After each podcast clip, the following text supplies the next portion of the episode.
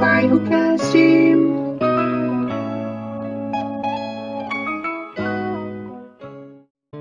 Olá, ouvintes! Está começando o Bairro Cast, o podcast da plataforma Bairro.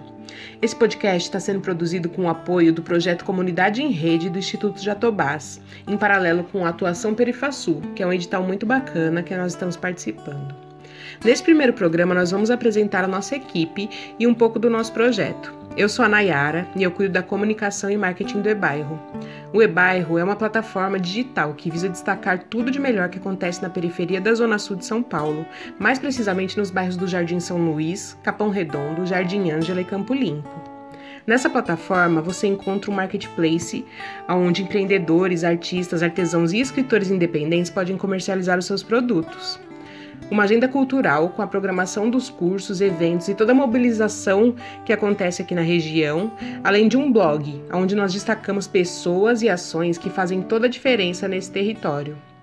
Nós decidimos criar um podcast porque nós acreditamos que seja uma ferramenta muito poderosa para levar o e-bairro mais longe e a muito mais pessoas.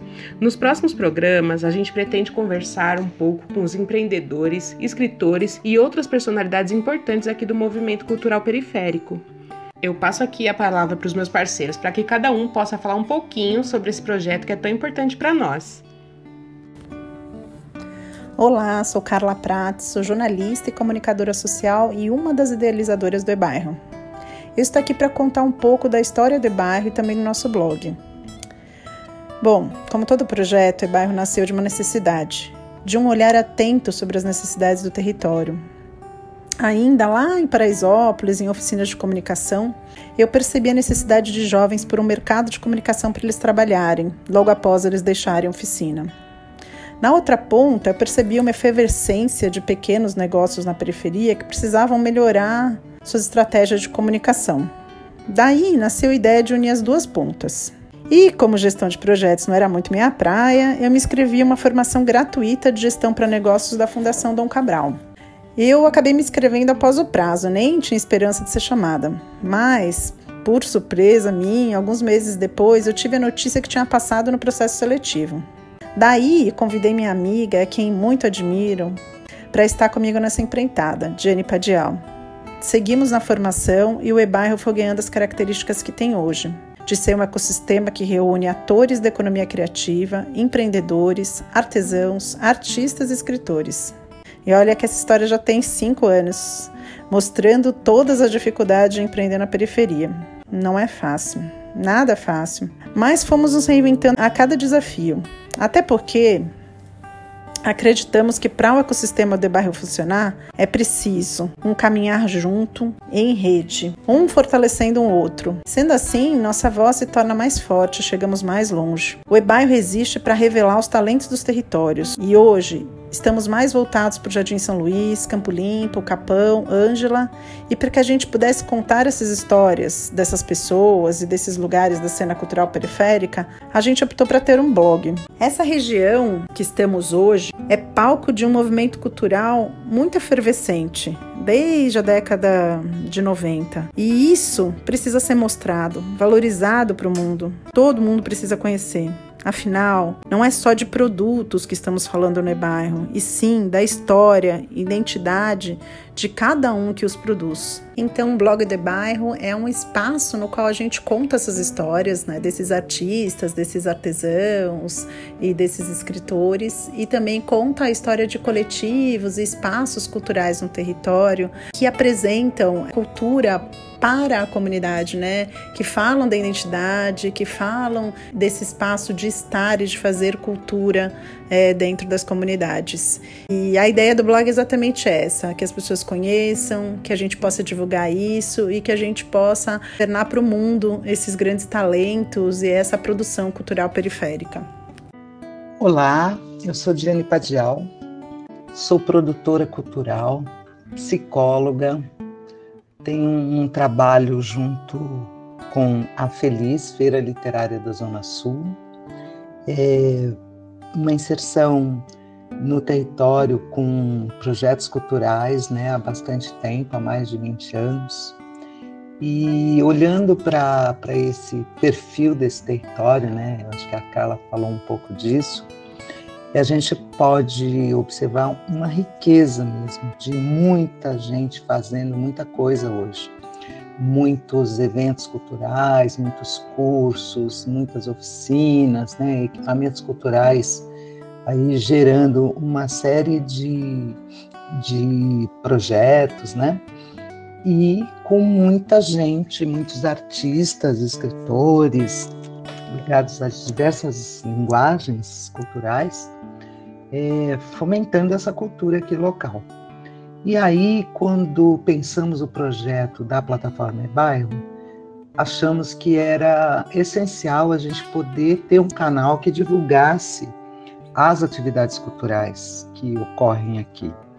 E criamos então a agenda cultural. Nessa agenda a gente procura semanalmente tá tá atualizando, né, todos os na medida do possível, porque são muitos, mas todos os eventos e que esses locais promovem, para que a gente possa ter então muito mais informação, poder conectar muito mais gente à própria plataforma e aos eventos, né? Que, que tenha uma possibilidade de conhecimento do que acontece no território.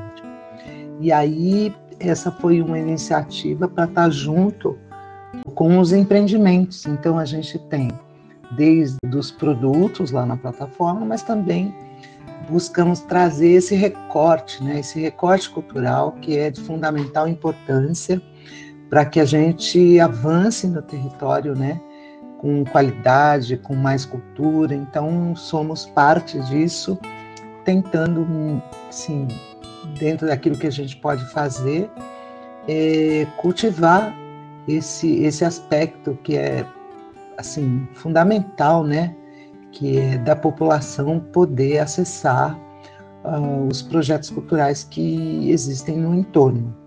E não só da população daqui, mas também levar isso como um conhecimento para o mundo, né? As pessoas saberem o que acontece aqui na Zona Sul.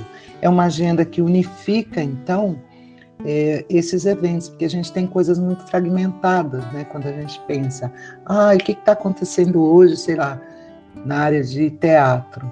Então você vai ter em diversos locais, você vai ter que acessar cada página, né, para saber a programação cultural daquele lugar. E ali na agenda do EBAR a gente tenta trazer então todos esses eventos é, de uma maneira mais sistematizada, né, onde você encontra é, é essa, essa programação de todos os lugares. Então a gente pretende ainda crescer muito mais nesse, nesse fomento à cultura aqui na região. Acho que o bairro ainda, apesar dos seus cinco anos, ele ainda é um, um bebê que promete crescer bastante. Ele tem essa, essas premissas que a gente acha que é importante, que é a questão da colaboração, a questão da cultura, né, como um elemento chave do nosso projeto. Então, trazer os, os fazedores de cultura para dentro da plataforma, né? aqueles que fazem a cultura no seu cotidiano, as pessoas que produzem muitas coisas interessantes na área de arte, o próprio artesão também está junto com a gente. Então, é, o EBAR é um pouco isso tudo, né? é a junção desses aspectos bem importantes aí para a gente poder ir avançando. Então é isso da minha parte. Oi, meu nome é Luciene, eu tenho né, a grande sorte de fazer parte da equipe do e-bairro.